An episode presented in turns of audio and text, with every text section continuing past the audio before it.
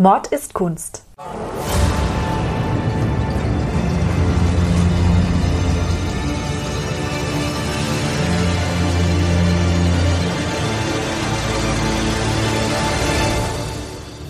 Blutige Morde und grausame Verbrechen. Für immer auf Leinwand gebannt. Kunst ist nicht immer etwas für schwache Nerven. Oft zeigt sie uns die tiefsten Abgründe des menschlichen Wesens. Und genau darüber reden wir in unserem Podcast. Hallo, und, herzlich willkommen. Halli, hallo. Ich grüße dich, Nina. Und wir grüßen euch da draußen. Ja, herzlich willkommen. Wir haben uns gedacht, dass wir die Feiertage mal zum Anlass nehmen, uns mit demjenigen zu beschäftigen, der uns diese Feiertage gebracht hat und uns der bekanntesten Hinrichtung der Geschichte, kann man so sagen, annehmen. Ich wollte es gerade sagen, Markus Söder kannst du nicht meinen, weil es wurde. Tippt jetzt doch keinen extra Feiertag. Muss mal vorsichtig sein dieser Tag. Ich gehe davon aus, dass du von Jesus sprichst. Genau, also du hast als Hausaufgabe ja das Thema Kreuzigung bekommen. Da ist dir wahrscheinlich sowieso schon ein Licht Genau, aufgegangen, um was obvious, es heute ja. geht. Und da müssen sich heute dann alle Theologen und Bibelforscher sehr warm anziehen, weil hier kommt unsere Interpretation der Dinge. Und zwar habe ich dir dafür ein Bild mitgebracht und jetzt bin ich ganz gespannt, ob du das kennst, weil das ist auch eigentlich relativ bekannt. Hier ist es. Aha, surprise, surprise, Jesus am Kreuz. ja, das kenne ich ungefähr aus jeder Kirche, in die ich je rein musste. Ähm, früher in der Schule, in Altötting damals. Aber da hängt es offensichtlich nicht, denke ich mal. Nee, es ist nicht aus Altötting. Erzähl doch mal, um was für ein Bild handelt es sich denn überhaupt? was mir natürlich auffällt, ist, das ist ein Triptychon.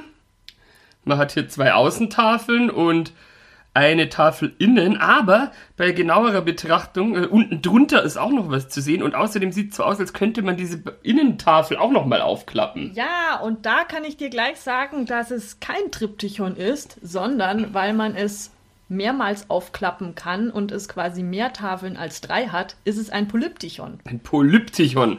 Okay. Wieder was gelernt. Aber ist es jetzt was, was man an die Wand hängen kann oder wie würdest Nee, das sieht relativ riesig aus und das steht ja hier auch so in einer großen Kirche drinnen. Offensichtlich, also wird das wahrscheinlich recht umfangreich sein. Abgesehen davon würde ich auch kein Jesusbild irgendwo im Zimmer hängen haben wollen. du? Ja gut, du nicht, aber die Leute so um 1512 bis 1516, die haben das damals auch noch anders gesehen. Aber du hast recht, also dieses Bild, das hängt natürlich nicht irgendwo an der Wand, sondern es ist einfach schon allein von den Maßen viel zu groß. Es ist 3,76 mal 5, 34 ähm, Meter breit und hoch. Also die Maße verorten es natürlich auch schon in einer Kirche. Ja, abgesehen davon, auch wenn ich jetzt gläubig wäre, dann ist es ja jetzt auch kein, kein Feel-Good-Bild. Wenn ich jetzt ein groß genuges Wohnzimmer hätte, ist es ja auch nichts, wo man reingeht und sich dann denkt, ach, heute war ein scheiß Tag, jetzt schaue ich mir dieses Bild an, dann geht es mir besser. Eher im Gegenteil. Das halten wir mal so fest. Genau, jedenfalls, was hier zu sehen ist. Also ganz groß im Zentrum, fange ich mal an, sieht man eben den Jesus, wie er am Kreuz festgenagelt ist. Offenbar schon tot, also der schaut jetzt nicht mehr so vital aus, wie er da hängt. Und er hat auch die Augen zu und den Mund so halb auf. Er ist von ganz vielen Wunden gespickt, also es sieht ein bisschen aus, als hätte er hier Masern. Dann ansonsten das übliche, diesen Lanzenstich da auf der Seite in der Rippe drin, die Dornenkrone auf dem Kopf, er hat Nägel in den Händen und in den übereinander geschlagenen Füßen. Da hängt er halt so am. Oh, und das ist aber putzig. Hier unten zu seinen Füßen ist ein kleines Lamm. Und das Lamm hat so einen Kelch ähm, unter seiner, seinem, seinem Pfötchen und hat, hat, hat auch so ein Kreuz über die Schulter geschlagen. Das sieht aus, als würde es Wallfahren. Ja, es ist ein Opferlamm. Okay, ja. Also ist weniger putzig die Bedeutung. Aber es ist, ist in, in dem Moment ist es noch putzig und es schaut halt da so hin und wundert sich, was da passiert. Das, ja, das gefällt mir gut, dieses das Lamm. Oh. Genau, und ansonsten hat man unten noch auf der anderen Seite vom Jesus, da kniet eine Frau, hat die Hände gefalten und sieht sehr wehklagend aus. Das wird wahrscheinlich die Maria Magdalena sein. Das war ja das Gspusi vom Jesus, soweit ich weiß. ich Ah, bin jetzt falsch. wirklich nicht bibelfest, aber Ja, da, also da muss ich gleich einhaken, weil das wurde 2016 nämlich widerlegt. okay. Das ist auf jeden Fall Maria von Magdala. Ja, da hast du, also das ist auf jeden Fall richtig. Genau. Links daneben ist eine Nonne. Also so sieht sie zumindest aus. Die hat so ein weißes Cape an und auch so, so ein Schleier auf dem Kopf. Und die hat auch die Hände gefalten. Sieht aus, als würde sie gerade ohnmächtig werden. Die sieht aus wie die Klosterschwestern bei den englischen Fräulein in Altötting, wo ich in der Schule war. Da sind die rumgelaufen. Ja, so. das ist ein Witwengewand. Aha. Ja, Nonnen sind ja quasi auch sowas. Äh, gut, nee, Witwen sind sie Witwen, nicht. nee, aber- sie sind Bräute Christi. Ja, aber Jesus ist ja tot. Insofern sind dann die Nonnen Witwen sozusagen. Stimmt, so gesehen. Aber Ah, also das da- ist auf jeden Fall quasi dieses Gewand nimmt. Bezug auf den äh, Toten am Kreuz Okay. von der Dame. Und die Dame ist höchstwahrscheinlich. Wen gibt's noch in Jesus Leben? Die Maria. Ja, genau, also seine Mutter. Achso, der Josef war dann tot oder was? Der Josef kommt irgendwie dann nicht Was mehr wurde vor. aus dem wohl? gesagt- Ist das vielleicht der Josef hier rechts? Nämlich Mhm. neben dem Lamm steht noch so ein, steht so ein Typ.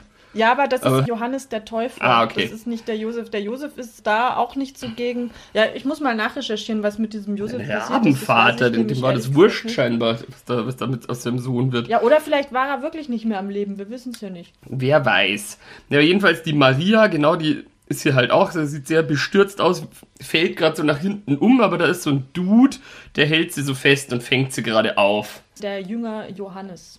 Okay, Johannes der Täufer. Nee, Johannes der Täufer ist ja hier. Ach, der ist hier. Dann der andere Johannes. Das ist jedenfalls eben diese, dieses große Mittelmotiv und links sieht man noch einen anderen Typen, der ist hier durchbohrt von einem Pfeil, ist aber noch am Leben, der hat einen Pfeil eben hier durch die Brust stecken und zwei Pfeile in seinem linken Hax, aber er sieht relativ unbeteiligt aus, der hat so einen ganz gleichgültigen Gesichtsausdruck, scheint ein ziemlich tougher Kerl zu ja, sein das hier. ist der heilige Sebastian, das ist ein Märtyrer und den hat man gegen die Pest beschworen Okay. zum Beispiel. Also auch gegen Krankheiten gerufen. Den scheint so schnell nichts aus der Bahn geworfen zu haben hier. Ähm, genau, und auf der rechten Tafel, da steht ein alter Mann mit einem lustigen Bart und einem Stock in der Hand, der jetzt eigentlich recht nichtssagend hier wirkt. Das ist halt ein alter Kerl. Der Stock hat ja eine recht besondere Form. Also Ah ja, die sieht aus wie ein T. Genau, und äh, der, dieser Stock, der so auch ein bisschen aussieht wie eine Krücke, daran erkennt man äh, den heiligen Antonius, den Eremiten Antonius an diesem T-Stock. Und unter diesem Szenario, also unter dem mittleren Motiv, da sieht man noch, das ist halt offensichtlich nochmal der Jesus, wie er vom Kreuz schon herunten ist. Sieht relativ tot aus. Und da sind auch wieder drei Leute, die ihn da so quasi irgendwie runterschaffen und halt irgendwie wahrscheinlich jetzt gerade so in Richtung Begräbnis bringen. Genau, also das ist die Grablegung Jesu, das ist ja auch ein berühmtes Motiv in der Kunst, das sieht man auch immer mal wieder. Und dieser Sockel da unten, den kannst du eben auch noch mal aufklappen, da ist Ah, ja, unten okay. drunter auch noch was. Wobei wir uns jetzt nur eigentlich auch mit dem, was der Luki gerade beschrieben hat, beschäftigen. Aber damit es ein gesamtes Bild gibt, erzähle ich jetzt doch noch, was unter den Flügeln noch zu sehen ist. Es handelt sich hierbei um den Isenheimer Altar. Das hast du wahrscheinlich schon mal gehört. Nö. Auf jeden Fall ist es ein relativ bekannter Altar in der Kunstwelt. In Isenheim? Genau. Und zwar gehört er zum Antoniterkloster zu einer Präzeptorei in Isenheim im Oberelsass. Eine Präzeptorei, das musste ich ehrlich gesagt auch nachschlagen, weil ich dieses Wort noch nie in meinem Leben gehört hatte. Das ist der Sitz eines geistlichen Hospitalordens. Also das heißt, dass sich da quasi Mönche versammelt haben, um andere Menschen zu heilen. Früher, als es halt noch keine Krankenhäuser und so gab. Da waren das halt dann Mönche, die irgendwie in Medizin gelehrt waren. Genau. Und da Pestbeulen ausgeschabt haben und solche Sachen. Richtig. Und es war so, dass dieser Isenheimer Altar, das habe ich ja schon gesagt, dass man den mehrmals aufklappen kann, nicht nur einmal. Und wenn man jetzt halt diese Kreuzigungsgeschichte aufklappt, dann kommt darunter der Maria Verkündigung, also wie Maria erfährt, dass sie Jesus erwartet, die Geburt Jesu und die Auferstehung Jesu. Also da kommen dann schönere Seiten der Geschichte von Jesus. Das wurde dann an den Festtagen gezeigt, wohingegen jetzt diese Kreuzigungsszenerie und die Grablegung, das war für die Werktage bestimmt. Also das Leben war hart und man hatte so im Alltag nicht viel zu lachen. Da war dann die Kreuzigungsszene gut und wenn es einen Festtag gab, machte man auf und dann kam dieses hoffnungsfrohe Szenario. Weil ich ja sagen muss, auch als Kind, das mit der Auferstehung fand ich immer ein bisschen creepy diese Geschichte, die ist ja einfach nur grausam. Also das handelt von Folter, von Mord und jemand stirbt. Also das ist nichts, was irgendwie jetzt eine gute Stimmung verbreitet. Und kommt dann auch noch als Zombie zurück. Ja, also irgendwie, ich fand es jetzt ja. auch nicht so, rückblickend finde ich es nicht so kindgerecht, aber okay. Das dritte Bild, was der Altar verbirgt, wenn du ihn nochmals aufklappst, da ist dann nochmal dieser Antonius zu sehen in einer geschnitzten Figur, der heilige Hieronymus und der heilige Augustinus. Und unten in dem Sockel, wenn man da die Grablegung aufklappt, da kommt dann nochmal eine Schnitzerei, wo man Jesus zwischen seinen Jüngern sitzend sieht. Diese Schnitzerei, die hat der Bildschnitzer Nikolaus von Hagenau gemacht, wohingegen diese Gemälde auf diesen Tafeln, also das ist eine Mischtechnik aus Tempera und Ölfarben auf Lindenholz, die hat der Maler Matthias Grünewald gemalt der aber wohl wahrscheinlich gar nicht Matthias Grünewald geheißen hat, weil über einen Grünewald ist eigentlich nichts zu finden. Und man geht davon aus, dass das ein anderer Kunstwissenschaftler so im 17. Jahrhundert als Missverständnis hat er ihn Matthias Grünewald genannt. Aber man nimmt an, dass dieser Mensch Matthias Gotthard Niethardt war, der dieses Gemälde gemalt hat. Er ist auch tatsächlich überhaupt nicht bekannt. Man dachte, sehr lange Zeit, dass dieses Altarbild von Albrecht Dürer gemalt worden ist, bis man dann drauf kam, dass es eben von diesem Mathis Gotthard Niethardt war.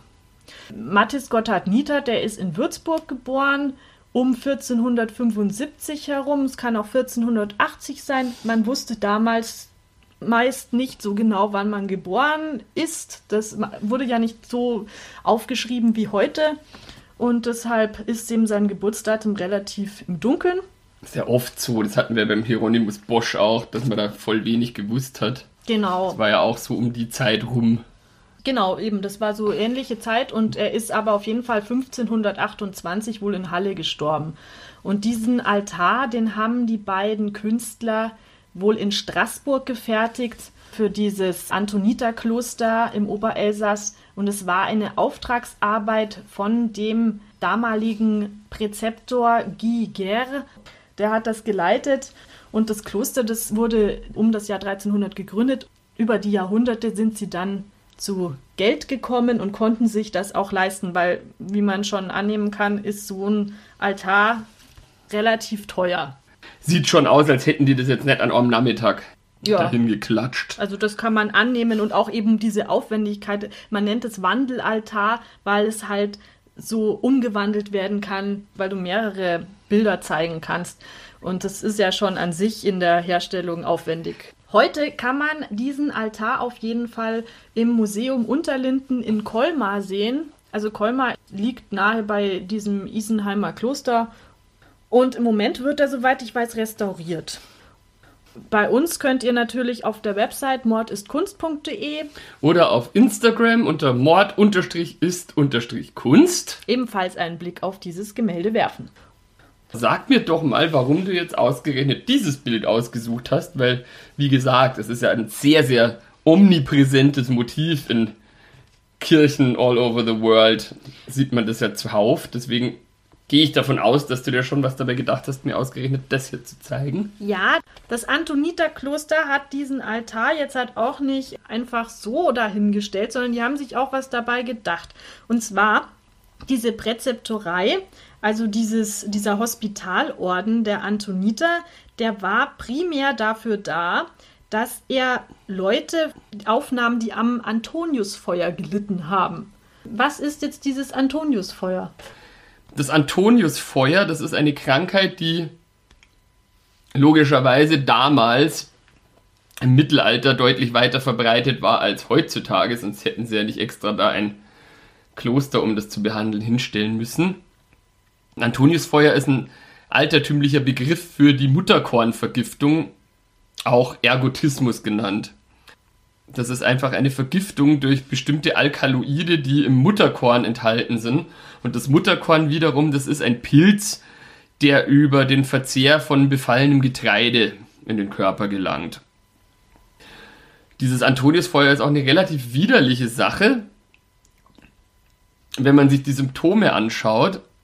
Es kommt nämlich zunächst einmal zu einer starken Verengung der Blutgefäße und das wiederum führt dann zu einer Durchblutungsstörung im Herzmuskel, in den Nieren und auch in den Gliedmaßen. Das ist ja ekelhaft. Ja, jetzt pass auf. Ähm, dann kommt es natürlich zu Übelkeit, auch Wahnvorstellungen oder Durchfall. Und dadurch, dass eben die Durchblutung so gestört ist, auch zu Lähmungserscheinungen und auch schmerzhaftem Absterben der Gliedmaßen, äh. weil sich Nekrosen bilden und dann fallen die ab. Und wenn das passiert, dann ist es natürlich wieder für Infekte anfällig und deswegen kann es dann schließlich auch zu einer Sepsis, zu einer Blutvergiftung kommen. Und bei akuten Vergiftungen eben zum Herz- oder Atemstillstand. Das gibt es heute auch noch, weil diese Alkaloide vom Mutterkorn natürlich in ganz geringen Dosen auch in bestimmten Medikamenten enthalten sind. Zum Beispiel gegen Migräne, Parkinson oder auch in der Geburtsmedizin. Und normalerweise passiert da natürlich nichts. Aber wenn die Dosis da irgendwie unkontrolliert erhöht wird oder generell zu hoch eingenommen wird, dann kann es eben durchaus schon noch zu solchen Erscheinungen kommen. Aber man kann es natürlich auch behandeln inzwischen, deswegen wird es jetzt nicht so oft vorkommen, dass da jetzt jemandem das Bein abstirbt oder die Finger. Ja, also man möchte es nicht. Äh, Ach, das will man nicht. Damals in diesem Antoniterkloster in Isenheim hat man diese Krankheit mit Wein und Kräutern behandelt und in diesen Wein wurden die Reliquien des heiligen Antonius getaucht. Also, Weil man also gedacht hat, das hilft dann gut das, gegen das Antoniusfeuer. Genau, das war der Schutzheilige gegen dieses Feuer. Und diese Krankheit hatten wohl um 1500 herum relativ viele. Die war sehr weit verbreitet. Deswegen brauchte es da extra diese Einrichtungen. Dieses Bild von diesem Altar hängt in der Klosterkirche von diesem Hospitalkloster und man kann sich jetzt vorstellen, die Kranken, die am Antoniusfeuer leiden, die gehen da eben rein und schauen sich das an. Wenn sie noch gehen können. Wenn sie noch gehen können. Und jetzt kommen wir auch zu der Funktion von diesem Bild, das wie gesagt werktags immer zu sehen war. Sehen wir hier diesen Jesus jetzt nochmal mit dieser Info genau an. Der hat nämlich nicht von ungefähr an seinem ganzen Körper so komische Pusteln und so, so einfach so infektiöse Geschichten. Diese kleinen Pusteln, also das ist natürlich ein Hinweis auf die Geißelung, aber du hast ja am Anfang schon gesagt, dass das aussieht wie Masern. Und es ist natürlich jetzt kein Hinweis auf Masern, sondern aber auf diese Krankheit Antoniusfeuer, wo du eben auch dann diese infektiösen offenen Stellen am ganzen Körper bekommst. Und auch diese verdrehten Gliedmaßen von Jesus, also natürlich, er hängt am Kreuz, aber du hast ja schon gesagt, dass diese Gliedmaßen absterben und dass man die dann. Ja, wenn sie nicht mehr durchblutet hinreichend sind. Genau. Kann. Und er hat ja auch so eine, so eine Farbe, also auch er sieht so, schlecht er, durchblutet aus auf diesem Bild. Komplett krank aus auch. Also nicht nur, dass er am Kreuz hängt, sondern sein ganzer Körper sieht auch wirklich dünn ist er. Dünn, infektiös und triefend aus. Man nimmt jetzt seit neuestem an, dass das absichtlich so gemalt ist, um auf dieses Antoniusfeuer einzugehen, auf den Betrachter, der zu diesem Altar kommen sollte und den anschaut, der ja höchstwahrscheinlich dieses Antoniusfeuer hat. Dass der sich dann so ein bisschen dass der, dass sich, der sich dann so ein bisschen, bisschen aufgebaut fühlt, indem er sich denkt, ah, der Jesus, der, der sah ja aus wie ich. Ja, genau. Eine Identifikation mit der Figur, die er sieht. Dieses Bild, das war ein Meditationsbild, was die Heilung unterstützen sollte. Der Kranke sollte sich da wiedererkennen in dem Jesus, sollte da neue Hoffnung schöpfen, ebenso wie Maria von Magdala und die Mutter Maria und der Johannes, wie die Angehörigen, die sich auch darin wiedererkennen. Also wenn du da ein Angehöriger von so einem Kranken bist, dann wirst du dich genauso fühlen wie die Leute, die jetzt da auf dem Bild zu sehen sind. Auf jeden Fall sollte das etwas Mut machen. Dafür war dieses Bild gedacht. Klar ist, dass ich den zeitlichen Rahmen für dieses Motiv so gewählt habe, weil heute Karfreitag ist. Und Karfreitag ist ja im christlichen Kirchenjahr der Tag, an dem Jesus ans Kreuz genagelt wurde. Genau, das weiß sogar ich. Ostern ist der wichtigste Feiertag im Kirchenjahr. Also das ist im christlichen Kirchenjahr der Hauptfeiertag. Manche denken ja Weihnachten, aber das stimmt nicht. Es ist tatsächlich Ostern, diese Auferstehung. Wieso kriegt man denn dann an Weihnachten mehr Geschenke als an Ostern? Weil sich das kommerzialisiert hat über die Jahre. Also aber Ostern kann, kann man doch eigentlich auch sehr gut vermarkten. Naja, das wird ja versucht. Mittlerweile kriegen die Kinder auch ewig viele Geschenke, stimmt, wo ich mir denke, so, früher hat man halt so ein Osterei so, aber gekriegt. Bei Weihnachten aber hat man immer grundsätzlich mehr geschenkt bekommen. Aber wir wollen jetzt ja hier auch keine nee, also, kapitalistischen Grundsatzdiskussionen führen. Genau, wir sind heute eher auf den Spuren der Religiosität unseres Kulturkreises. Kulturkreis ist gut, ja. genau. Wir gehen quasi zu diesem Tag, zu diesem Kreuzigungstag. Und zwar haben wir jetzt an Quellen leider nicht so viel, die jetzt diesen Tag beweisen könnten. Denn es gibt keine Akten oder sowas, die von damals stammen und das belegen, dass diese Hinrichtung des Jesus stattgefunden hat. Es gibt eigentlich als Überlieferung primär die Evangelien aus dem Neuen Testament.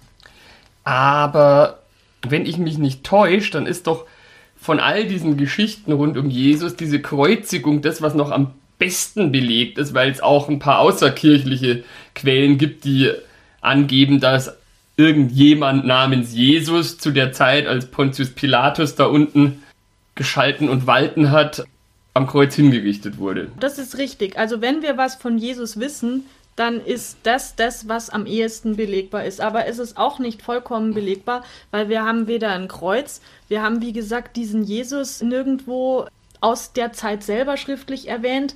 Und Jesus selber hat leider auch keine Schriftstücke hinterlassen, wo man jetzt belegen könnte, dass es ihn wirklich gab. Also man muss sagen, diese Evangelien, die wurden so circa 30 Jahre nach seinem Tod verfasst. So 30, 40 Jahre nach seinem Tod fing man an, das aufzuschreiben. Die Lebensgeschichte von Jesus und man geht davon aus, dass es wohl diese historische Figur des Jesus gegeben hat, aber zu 100% belegt ist es nicht. Man datiert seine Geburt so zwischen 4 und 7 vor Christus und seinen Tod, den hat man in den April 30 gelegt. Das bedeutet ja, dass der dann doch relativ alt war. Also ich meine, ja. ich bin 35, gut, aber... das ist relativ zur, alt. Nee, aber zur damaligen Zeit, da war doch 35 schon auch einmal ein stolzes Alter. Ja, das stimmt.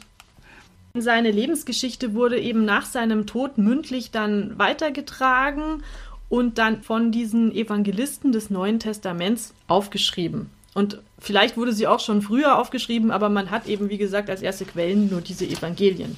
Aber waren die Evangelisten dann tatsächliche Weggefährten von Jesus? Weil die müssten ja dann zum damaligen Zeitpunkt, boah, das ist jetzt schon wieder ein scheiß Wortspiel, äh, äh, biblisches Alter gehabt haben. Das ist eben das Problem, dass sie keine Zeitgenossen von Jesus waren. Also die waren nicht in dieser Gruppe der Jünger dabei.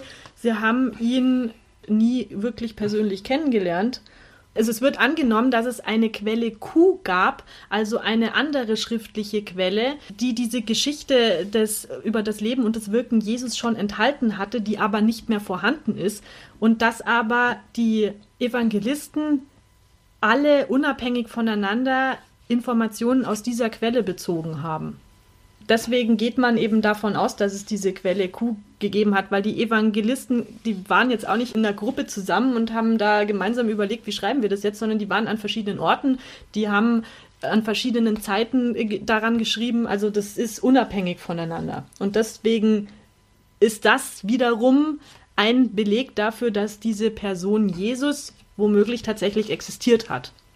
Es gibt noch die Apokryphen, das sind christliche Quellen, die es nicht ins Neue Testament geschafft haben, die aber natürlich für Historiker extrem wichtig sind. Also das Kirchenkonzil im vierten Jahrhundert, das hat das Neue Testament zusammengestellt und es hat dann äh, ausgewählt, welche Schriften da hineinkommen und welche nicht. Und das hat zum Beispiel eben die vier Evangelisten Matthäus, Markus, Lukas und Johannes ausgewählt und andere aber nicht. Beispielsweise haben die auch damals die Frauenfiguren die es ja bei Jesus gab, gekillt. Es hat offenbar einfach nicht dem Zeitgeist entsprochen, dass Frauen auch etwas zu sagen haben. Und deswegen kamen natürlich Schriften, die diese Frauen hervorgehoben haben, nicht ins Neue Testament. Und es ging dann auch so weit, dass Papst Gregor I., die Maria von Magdala, eine Frau, die genauso viel Einfluss hatte und der ihr Wort genauso viel gezählt hat wie das der anderen im 6. Jahrhundert, zur Sünderin gemacht hat. Also er hat drei Frauenfiguren in eine zusammengebastelt. So wurde Maria Magdalena dann bekannt als die Sünderin, die dann irgendwann eine Prostituierte wurde. Und wie gesagt, also dabei ist anzunehmen, dass sie eigentlich auch eine Evangelistin war. Die Geschichte um Jesus, das dürfte ja den meisten Leuten bekannt sein. So grob. So grob in groben ich Zügen. könnte jetzt keine Details nennen, aber. Nach allem, was die Quellen hergeben, war Jesus wohl ein jüdischer Wanderprediger aus Nazareth, er ist dann ausgezogen auch und hat Wunder gewirkt und da gehen ja die Interpretationen auseinander, was da der wahre Kern ist. Also ich bin ja relativ erschrocken, weil als ich klein war, da war noch so der Stand der Dinge, dass man zum Beispiel dieses Vorkommnis, dass er einen Blinden sehend gemacht hat, nicht wortwörtlich nehmen soll, sondern dass es halt so war, er hat den Leuten die Augen geöffnet, er hat ihnen einen Weg gezeigt, den sie vorher nicht gesehen haben und ihnen halt Dinge aufgezeigt, von denen sie vorher noch keine Ahnung hatten, also im übertragenen Sinne.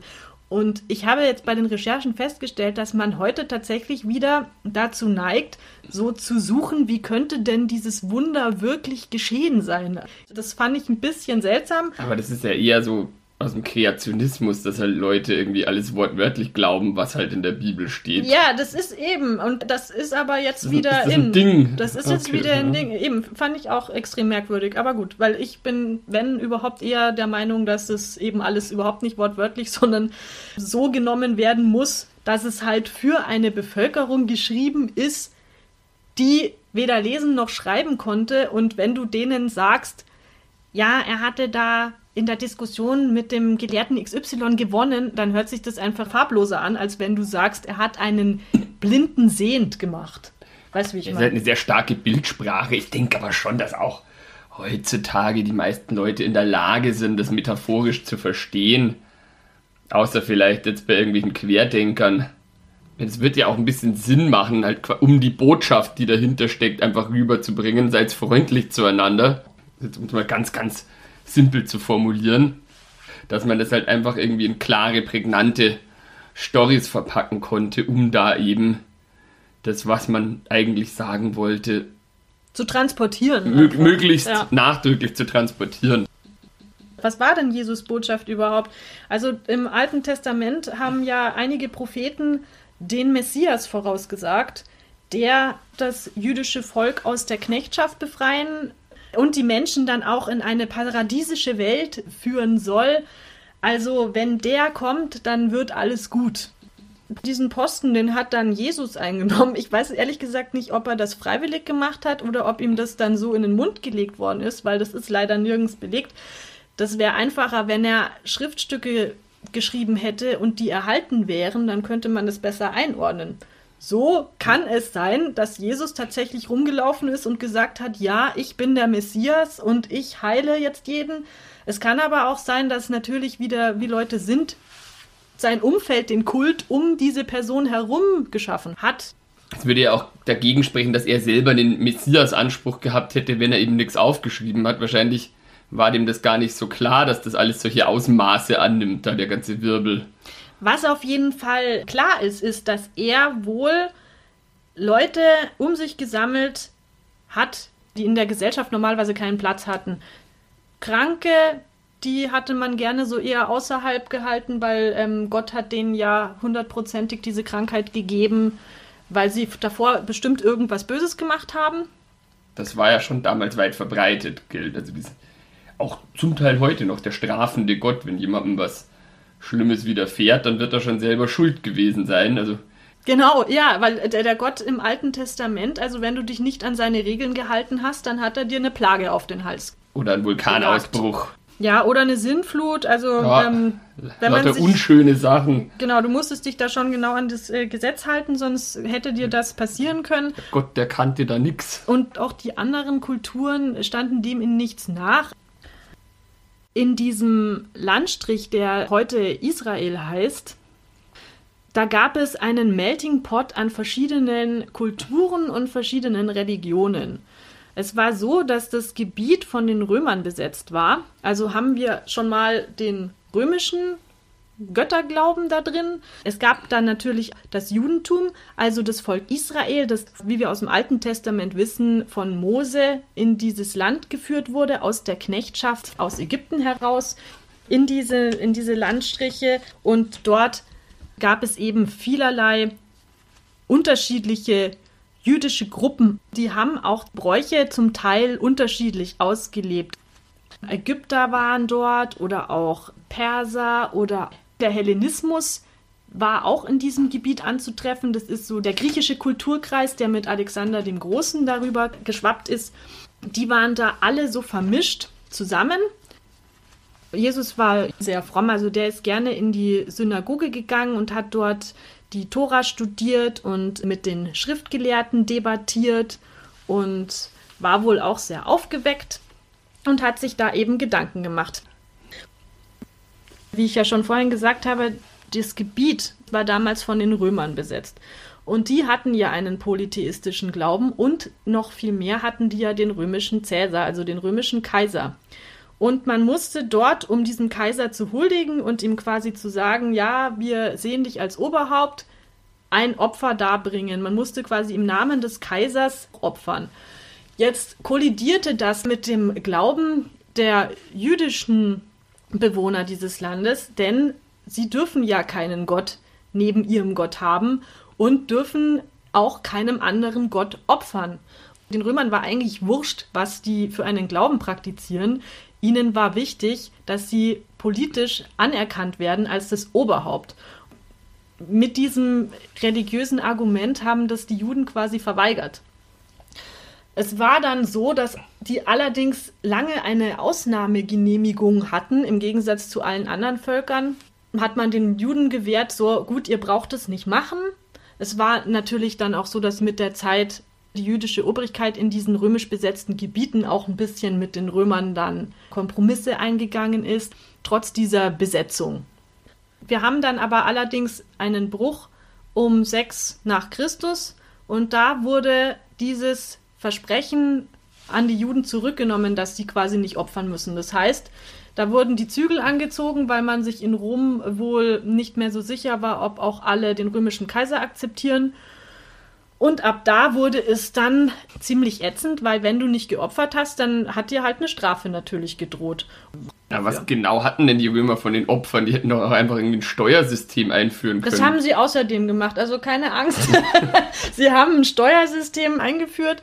Das war ja das nächste, dass du halt als kleiner Handwerker da in Galiläa musstest du halt an die Römer die Kopfsteuer bezahlen, dann musstest du an den Tempel in Jerusalem Geld bezahlen, weil Herodes, der durfte da das Oberhaupt der Hebräer bilden und der hat diesen Tempel in Jerusalem gebaut und das hat natürlich Geld gekostet und das musste ebenfalls diese Bevölkerung äh, finanzieren.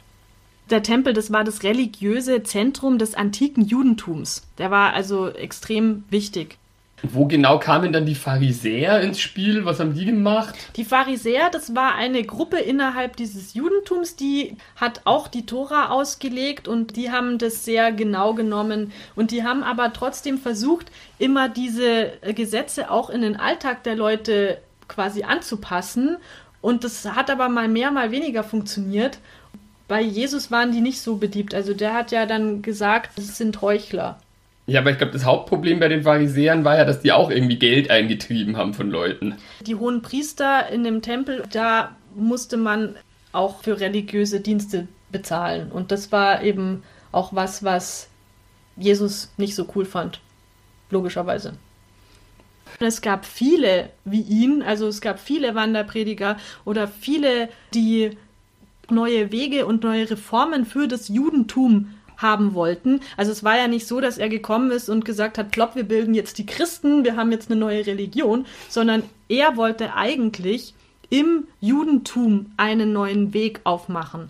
Und zwar, wenn man jetzt halt den Evangelisten äh, Glauben schenken darf, war es eben so, dass er sich von Johannes dem Täufer hat taufen lassen im Jordan und Johannes der Täufer, der hatte die Ansicht vertreten, dass ein Mensch nicht nur gottgefällig handelt, wenn er sich an die Gesetze hält, sondern dass du auch, wenn du dir eben mal eine Sünde geleistet hast, dann kannst du diese Sünde bereuen und dann ist Gott wieder mit dir. Also du kannst ja, wenn man quasi, dann ernsthaft einsichtig genau, ist. Du musst also einfach zu deinen Sünden stehen, musst die bereuen und dann ist auch alles wieder fein.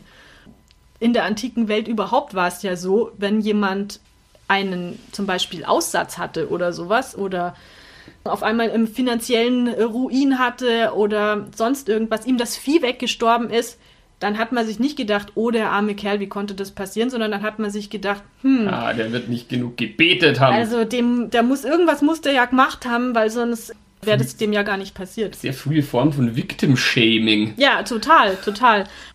Mit diesem Wegwaschen der Sünden auch eine ganz andere Gesellschaftsordnung entsteht ja dadurch, weil dann hast du nicht mehr diesen Unterschied zwischen dem normalen Menschen und denen am Rande der Gesellschaft, die das höchstwahrscheinlich verdient haben, dass sie jetzt Sklaven sind oder dass sie eben nur noch ein Bein haben oder irgendwas, sondern das vermischt sich ja dann dadurch. Und Jesus hat das eben auf die Spitze getrieben, indem er gesagt hat, dass Gott für alle da ist und nicht nur für, für die. Uli Hoeneß. Nicht nur, ja, nee, nee, eben nicht nur für die, die, die das Gesetz befolgen, sondern für jeden ja, vor allem auch für Frauen, weil das war ja auch so, in der antiken Welt waren Frauen ja eigentlich nicht vorhanden. Aber die mussten es schon halt auch ernst meinen. Ja, also das musste man schon ernst Konntest meinen. halt nicht in den Jordan jumpen und dann war der Ehebruch, Mord und was auch immer, Raubüberfälle, alles vergeben. Der, der Grundgedanke ist ja gut, dass wenn man irgendwie einsieht, was man verbockt hat und das auch aufrichtig checkt, dass Genau. man dann nicht irgendwie der ewigen Verdammnis geweiht ist. Das gibt den Leuten natürlich auch Hoffnung, weil sie dann das Gefühl haben, ich kann mich bessern, ich kann ein guter Mensch werden. Und das ist natürlich etwas, was einem auch Kraft gibt, wenn man das weiß. Das Problem war, dass aber Jesus und seine Gruppe, die er da schon um sich gesammelt hatte, teilweise die Traditionen des traditionellen Judentums abgelehnt haben. Also so etwas wie den Sabbat zum Beispiel. Das heißt, die haben halt unterm Strich nicht nur den Römern ans Bein gepisst, sondern auch Leuten aus ihrem eigenen Dunstkreis und Genau. sich dementsprechend auf breiter Ebene unbeliebt gemacht, kann man sagen. Ja, vor allem unter den ähm, oberen Priestern. Es gab ja dann auch Priester, die sich mit den Römern gemein gemacht haben, um da eben auch ein paar Vorteile für sich dann noch herauszuholen. Und das war natürlich auch etwas, was der jüdischen Bevölkerung teilweise gegen den Strich gegangen ist. Also es war nicht so, dass die Gruppe um Jesus herum da die einzigen waren, denen das negativ eingefahren ist. Jemand kommt und macht dir da deine Traditionen kaputt und vielleicht auch dein Geschäft. Wie wirst du diese Person los? Deswegen haben es dann den Jesus einfach angeschwärzt bei den Römern. Ja. Hey, schaut's mal, da gibt's einen Typen, der ist total gefährlich für euren Herrschaftsanspruch hier. Der hetzt jetzt alle auf gegen euch und das werdet ihr dann schon sehen, wenn ihr den nicht beseitigt. Dann aber hier Aufstand und Dazu reicht natürlich nicht, wenn du sagst, ja, der hat meine Religion angegriffen, weil das ist den Römern ja relativ wurscht. Als dann Jesus selber sich König der Juden genannt hat, war es natürlich so, dass man auch von römischer Seite gesehen hat, okay, hier ist jetzt ein König, der sich selber einsetzt, den nicht Cäsar eingesetzt hat, also der Tiberius. Das ist jetzt ein politischer Affront. Es war nämlich so, dass dieser Pax Romana, der römische Friede, den mussten die Statthalter von den Provinzen unbedingt einhalten, weil wenn der römische Friede nicht eingehalten wird, dann ist es äh, für den Kaiser extrem schlecht, wenn da innenpolitische Probleme sich hervortaten. Und natürlich wurde das eben dann auch an den Statthalter weitergegeben. Die mussten da auch streng drauf achten. Und so kam Jesus dann zu Pontius Pilatus, dem römischen Statthalter, und dieser hat ihn dann tatsächlich zum Tode verurteilt. Genau. Und das geschah, wenn man den Quellen eben Glauben schenkt, auf nicht zimperliche Art und Weise. Wobei vieles, was da jetzt so eben wie auf diesem Bild hier zum Beispiel zu sehen ist, jetzt nicht unbedingt ganz historisch korrekt ist. Ähm, wenn ich da jetzt vielleicht einmal aushole zur Kreuzigung, also die Römer haben das nicht erfunden, es war zwar sehr weit verbreitet bei den Römern, aber es ist eine viel ältere Hinrichtungsmethode und nichtsdestotrotz eine sehr archaische. Also von den Phöniziern war schon im ersten Jahrtausend vor Christus bekannt, dass die eben Verurteilte an Bäume gefesselt haben und dort eben sich selber überlassen haben, wo dann der Tod eben durch Erfrieren oder Verhungern eingetreten ist und auch sehr lang gedauert hat unter Umständen. Und im Vergleich zum Hängen deutlich langwieriger und qualvoller war. Also das war halt dann auch für, für schlimme Vergehen vorbehalten. Und das fanden die Leute auch früher schon, damals, sehr grausam. Zum Beispiel war es bei den alten Griechen verpönt, Leute zu kreuzigen. Ja, weil es so ein ekelhafter Tod ist, oder? Genau, und auch die Römer haben zum Beispiel keine römischen Bürger gekreuzigt, sondern Sklaven, die eben entlaufen sind oder aufrührerisch waren. Und auch im Judentum galt es als allerextremstes Mittel und war generell eher verpönt, dass man das anwendet. Diese klassische Kreuzigung, wie man sie jetzt auf den meisten Kirchenbildern sieht, rührt wahrscheinlich auf das zurück, was die Makedonier gemacht haben. Bekannt durch, durch wen sind die Makedonier bekannt? Alexander den Großen. Ganz genau. Ähm, die haben nämlich dann die Opfer auch angenagelt und hatten auch spezielle Hinrichtungsplätze, zum Beispiel auf Hügeln, wo das gut sichtbar war und eben vor allem zur Abschreckung und zur Einschüchterung dienen sollte, dass man den Leuten halt zeigt, da schaut's her, das passiert, wenn ihr hier euch nicht an die Spielregeln haltet. Und da haben die Römer das eben übernommen, weil die Makedonier waren ja in diesen Breitengraden vor den Römern ansässig, bis die dann kamen und die Römer haben das eben, wie ich bereits gesagt habe, überwiegend bei Sklaven gemacht und die dann eben auch ausgestellt, um natürlich andere Sklaven einzuschüchtern, dass sie ja nicht, ja nicht auf die Idee kommen, Aufruhr zu machen oder zu flüchten. Also das zeigt auch den Stellenwert, den Jesus dann in diesem römischen Verfahren hatte. Genau, also wenn jemand Kreuz. da so einen Herrschaftsanspruch äußert, dann schaut her, was passiert. Ein bekanntes Beispiel aus Rom ist Spartacus, das war ein Sklavenheerführer, der eben auch einen Sklavenaufstand angezettelt hatte und da wurden ungefähr 6000 Anhänger um 71 vor Christus rum auf diese Art und Weise hingerichtet. Die wurden dann entlang der Via Appia aufgereiht an Kreuzen dafür, dass sie eben einen Sklavenaufstand gemacht hatten. Allerdings dem Spartacus selber blieb das erspart, der ist nämlich schon in der Schlacht gefallen davor. Glück gehabt hat er. ja, genau. Und so eine Kreuzigung war schon ein ziemlich, ziemlich grausamer Prozess. Und es war auch tatsächlich überwiegend so, wie man es auch aus dieser klassischen Jesus-Geschichte kennt. Also dieser Prozess der Kreuzigung. Da wurden die Leute zuerst einmal vollständig entkleidet, und öffentlich gegeißelt durch Auspeitschen, was schon zum Teil auch zum Tode führen konnte. Dann mussten sie den Querbalken, an dem sie dann gehangen sind, oder eine sogenannte Furka zum Hinrichtungsplatz tragen. Diese Furka, das muss man sich vorstellen wie so ein V, also aus Holz, so zwei Arme, und die wurden den Leuten um, ums Genick gehängt und dann wurden die Arme vorne an den beiden Armen von dieser V-förmigen Ga Holzgabel festgebunden und das hat dann halt sauber ins Genick hineingedrückt. Aber da kann man quasi schon mal sehen, also das ist äh, offensichtlich eine relativ realistische Schilderung, wie diese Kreuzigung abgelaufen genau, ist. Genau, so in der Art waren Kreuzigungen damals tatsächlich. Auf dem Hinrichtungsplatz wurden die Leute dann eben an diese Furka oder an den Querbalken dran genagelt oder dran gebunden und das wurde dann wiederum an einem vorbereiteten Pfahl oben aufgehangen. Und dabei wurden eben die Menschen mitsamt diesem Querbalken oder der Furka, wo sie dran hingen, hochgehoben und dann oben drauf gesetzt. Was dazu führt, dass in der Regel so ein Kreuz jetzt nicht aussah wie ein Kreuz, sondern eher wie ein großes T. Das muss man sich so vorstellen, da stand so ein Pfahl und oben kam dann eben Furka bzw. Querbalken so drauf in eine vorgefertigte Kerbe.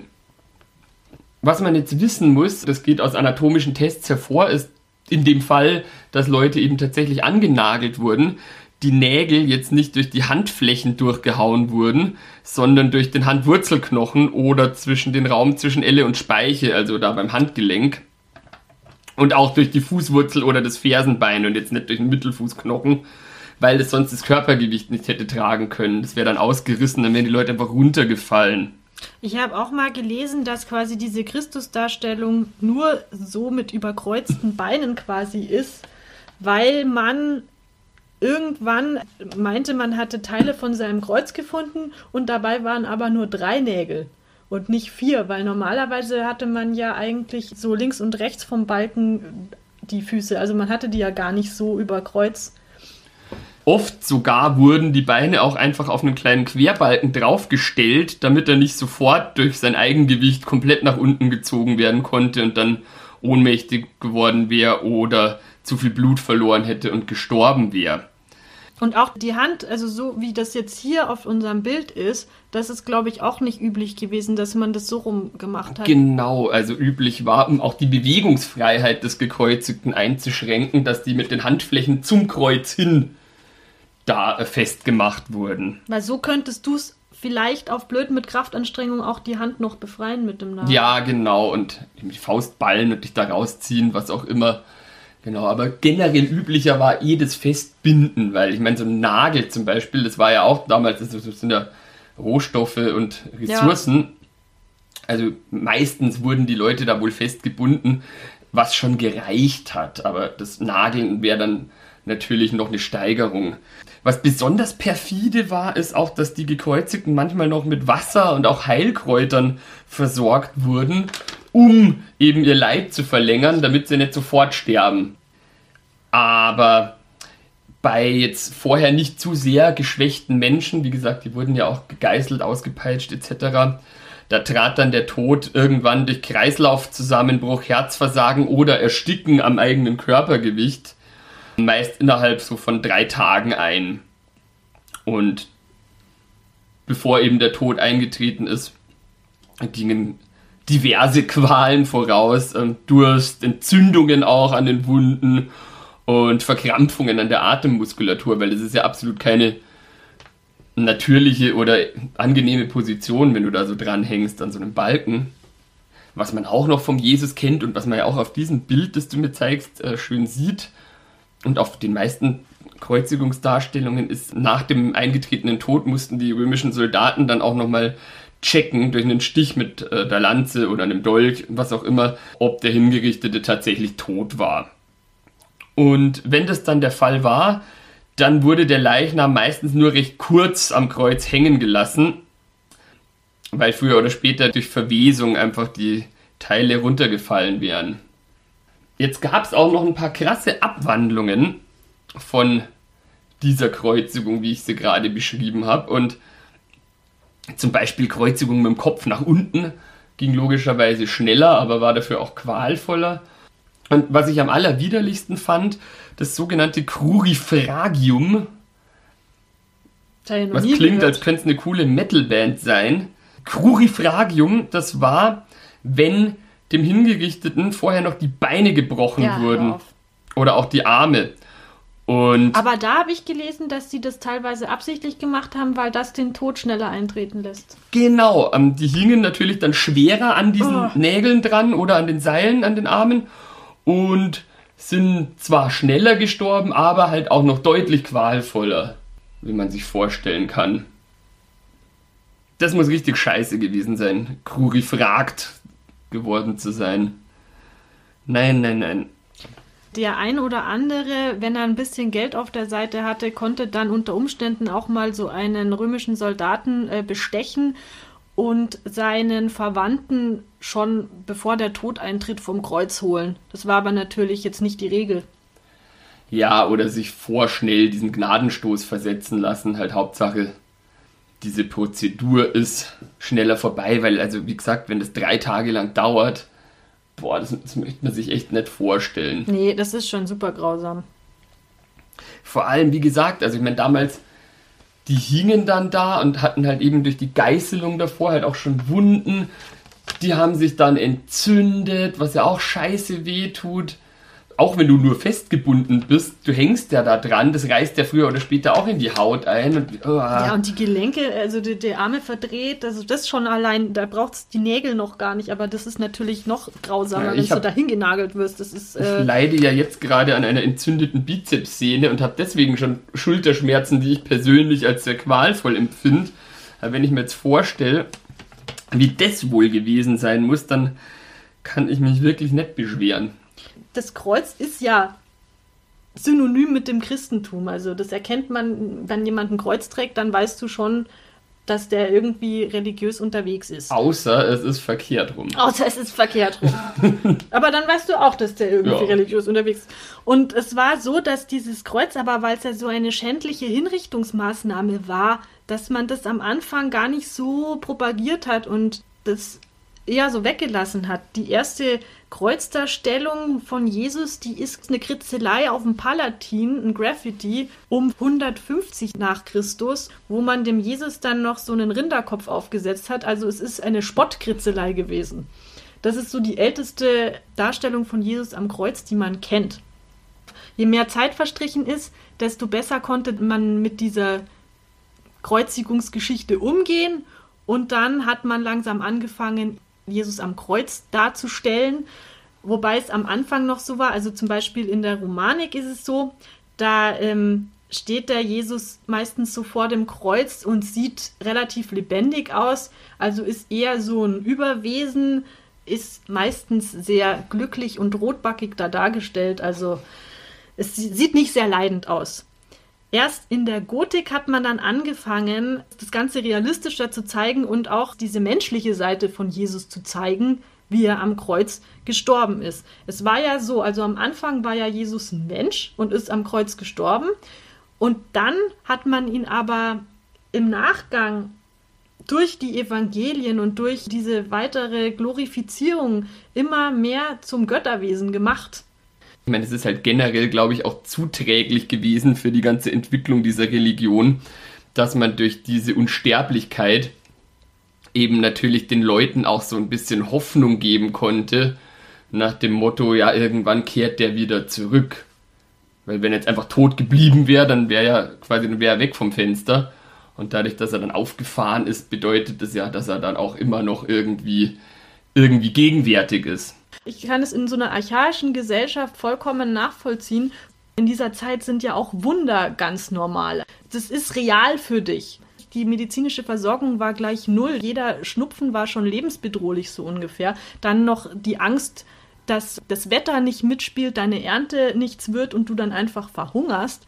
Da hast du einen ganz anderen Blick auf die Welt dass da die Religion einen großen Teil deines Privatlebens einnimmt oder überhaupt deines Alltags, das leuchtet ja vollkommen ein. Ja, absolut. Also bei Leuten in der Zeit kann ich das voll verstehen. Der Tod von Jesus, der kam für die Jünger und für diese kleine Gemeinde relativ überraschend.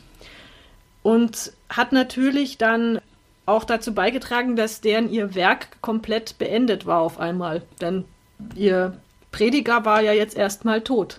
Und er ist auch noch eines sehr schmachvollen Todes gestorben. Also das heißt, das konntest du eigentlich gar niemandem erzählen, dass der wie ein Sklave gekreuzigt worden war, wo er doch eigentlich der Messias sein sollte. Ja, und zumal ich mir eben vorstellen kann, genau diese Abschreckungsfunktion, da werden wahrscheinlich auch die Jünger sich dann hinterher gedacht haben, so, wow, wow, wir machen da jetzt lieber nicht weiter, weil sonst blüht uns ja unter Umständen ähnliches und da haben wir keinen Bock drauf. Könnte man meinen, war aber nicht so, denn es war dann so, dass die Jünger dann ja die bekannte Geschichte weitererzählt haben, dass ihnen Jesus erschienen ist, der von den Toten auferstanden sei. Und dadurch konnte man mit der Sache jetzt auch weitermachen. Und es war dann auch so, dass die Apostel nach dem Tod Jesu losgezogen sind und diese Geschichten von dem Wunder und von dem Sterben und von der Wiederauferstehung unter die Leute gebracht haben. Genau, weil die haben es ja nicht nur bei diesem Märtyrertod belassen, sondern haben noch einen draufgesetzt und dann da eben diese Auferstehungsgeschichte noch hinzugefügt, um das Ganze noch spektakulärer eben aussehen zu lassen. So wurden die Jünger dann zu Aposteln, also Apostel sind die Gesandten und haben diese frohe Botschaft in die Welt getragen. Unter anderem hat dies auch der Paulus gemacht. Und dieser Paulus, das ist einer, wo man jetzt sagen kann, dass der eigentlich so dieses Fundament für diese christliche Kirche, wie wir sie heute kennen, da gelegt hat. Denn der hat den Begriff Christus eingeführt, was auf Griechisch der Gesalbte heißt und nicht mehr eben dieses hebräische Wort äh, Messias dann verwendet. Und das hat den Hintergrund, dass er römischer Jude war, der Griechisch gesprochen hat. Und Griechisch war damals sowas wie Englisch. Also überall hat man Griechisch verstanden. Und so hat er diese Botschaft auf Griechisch in die Welt getragen. Diese Urchristen, also diese Leute, die Jesus gefolgt sind, die fand er am Anfang selber doof und hat sie selber verfolgt. Und dann ist ihm aber Jesus erschienen und hat gesagt, warum verfolgst du mich? Und dann hat Paulus angefangen, im Sinne des Jesus Christus dann zu missionieren. Und so wurde dieser christliche Glauben dann in die Welt äh, getragen. Also es war anfangs natürlich so, dass das noch kein Massenphänomen war, sondern es waren dann kleine Gemeinden, die meistens parallel zu äh, jüdischen Gemeinden entstanden sind. Und es hat sich dann weiter verbreitet. Und Paulus hat dann auch dafür gesorgt, dass nicht nur Juden dazu stoßen können, sondern eben auch Andersgläubige. Also Leute, die nicht beschnitten sind. Da gab es auch Diskussionen innerhalb dieser Urchristengemeinde. Wie machen wir das jetzt? Lassen wir auch andere zu? Und da haben sich dann schon äh, die Geister geschieden. Und Paulus war zum Beispiel jemand, der gesagt hat: Ja, gut, wir nehmen auch Unbeschnittene in unseren Kreis auf. Und so wurde diese Glaubensgemeinschaft halt immer größer, weil einfach immer offener. Es kamen immer mehr verschiedene Kulturen da dazu. Es war dann auch so, dass sich zunehmend Rom von diesen Christen bedroht gefühlt hat und diese auch aktiv verfolgt hat. Und trotzdem ging das immer weiter. Der Wendepunkt von diesen noch losen Glaubensgemeinschaften zur wirklichen Institution, der kam dann so im vierten Jahrhundert, als die Christen dann auch die Evangelien zusammensuchten für das Neue Testament. Da sind natürlich dann auch nicht alle Schriften, die sie hatten, hineingekommen, sondern nur die, die halt am sinnvollsten als Werbung gedient haben. Und dann kamen auch die ersten Bischöfe etc. auf. Also dass man da wirklich dann auch ein Amt damit verbunden hat und auch Einnahmen hatte dadurch.